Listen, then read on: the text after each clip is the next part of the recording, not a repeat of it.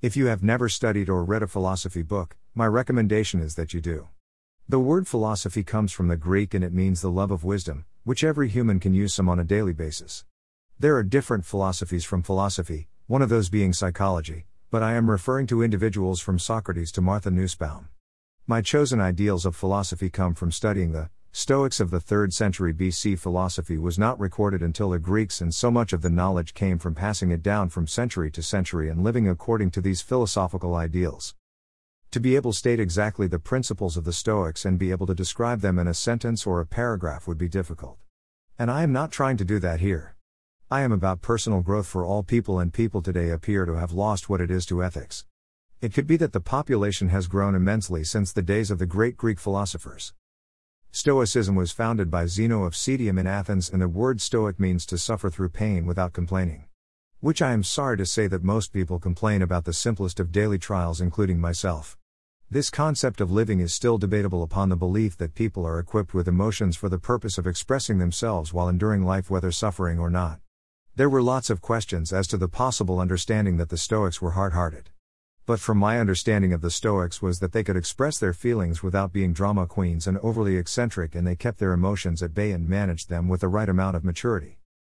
There are four virtues that the Stoics made their own commandments and they are wisdom, good sense, good calculation, quick wit, discretion, and resourcefulness, justice, piety, honesty, equity, and fair dealings, courage, and moderation. The one principle that they believed in, which is my favorite, and I strive to live this way every day, is to live in agreement with nature. To live in the flow and accept the things in your life as they are given and make the best use of each of these gifts in daily life.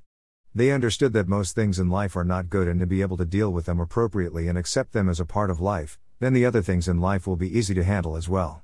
There are going to be healthy and sick, wealthy and poor, and so on, and that each person must evaluate their own life according to the nature of their situation. Are you rich by infringement? Do you worry too much about the things you cannot control? Are you wasting time with these uncontrollable desires? Life is something that is to be valued and savored for the blessings of every day and should not be wasted on envy, jealousy, hatred, and so on. These are considered to be bad and create an infringement on yourself and the people around you. Many of these I have learned and live by day to day. I don't waste time worrying about the Smiths and the Joneses. I don't know these people and they may have obtained their wealth and materials through some sort of unnatural means or infringement upon another. If I have it, and that could be anything, it is because I was found favorable to have it. I earned it in some way.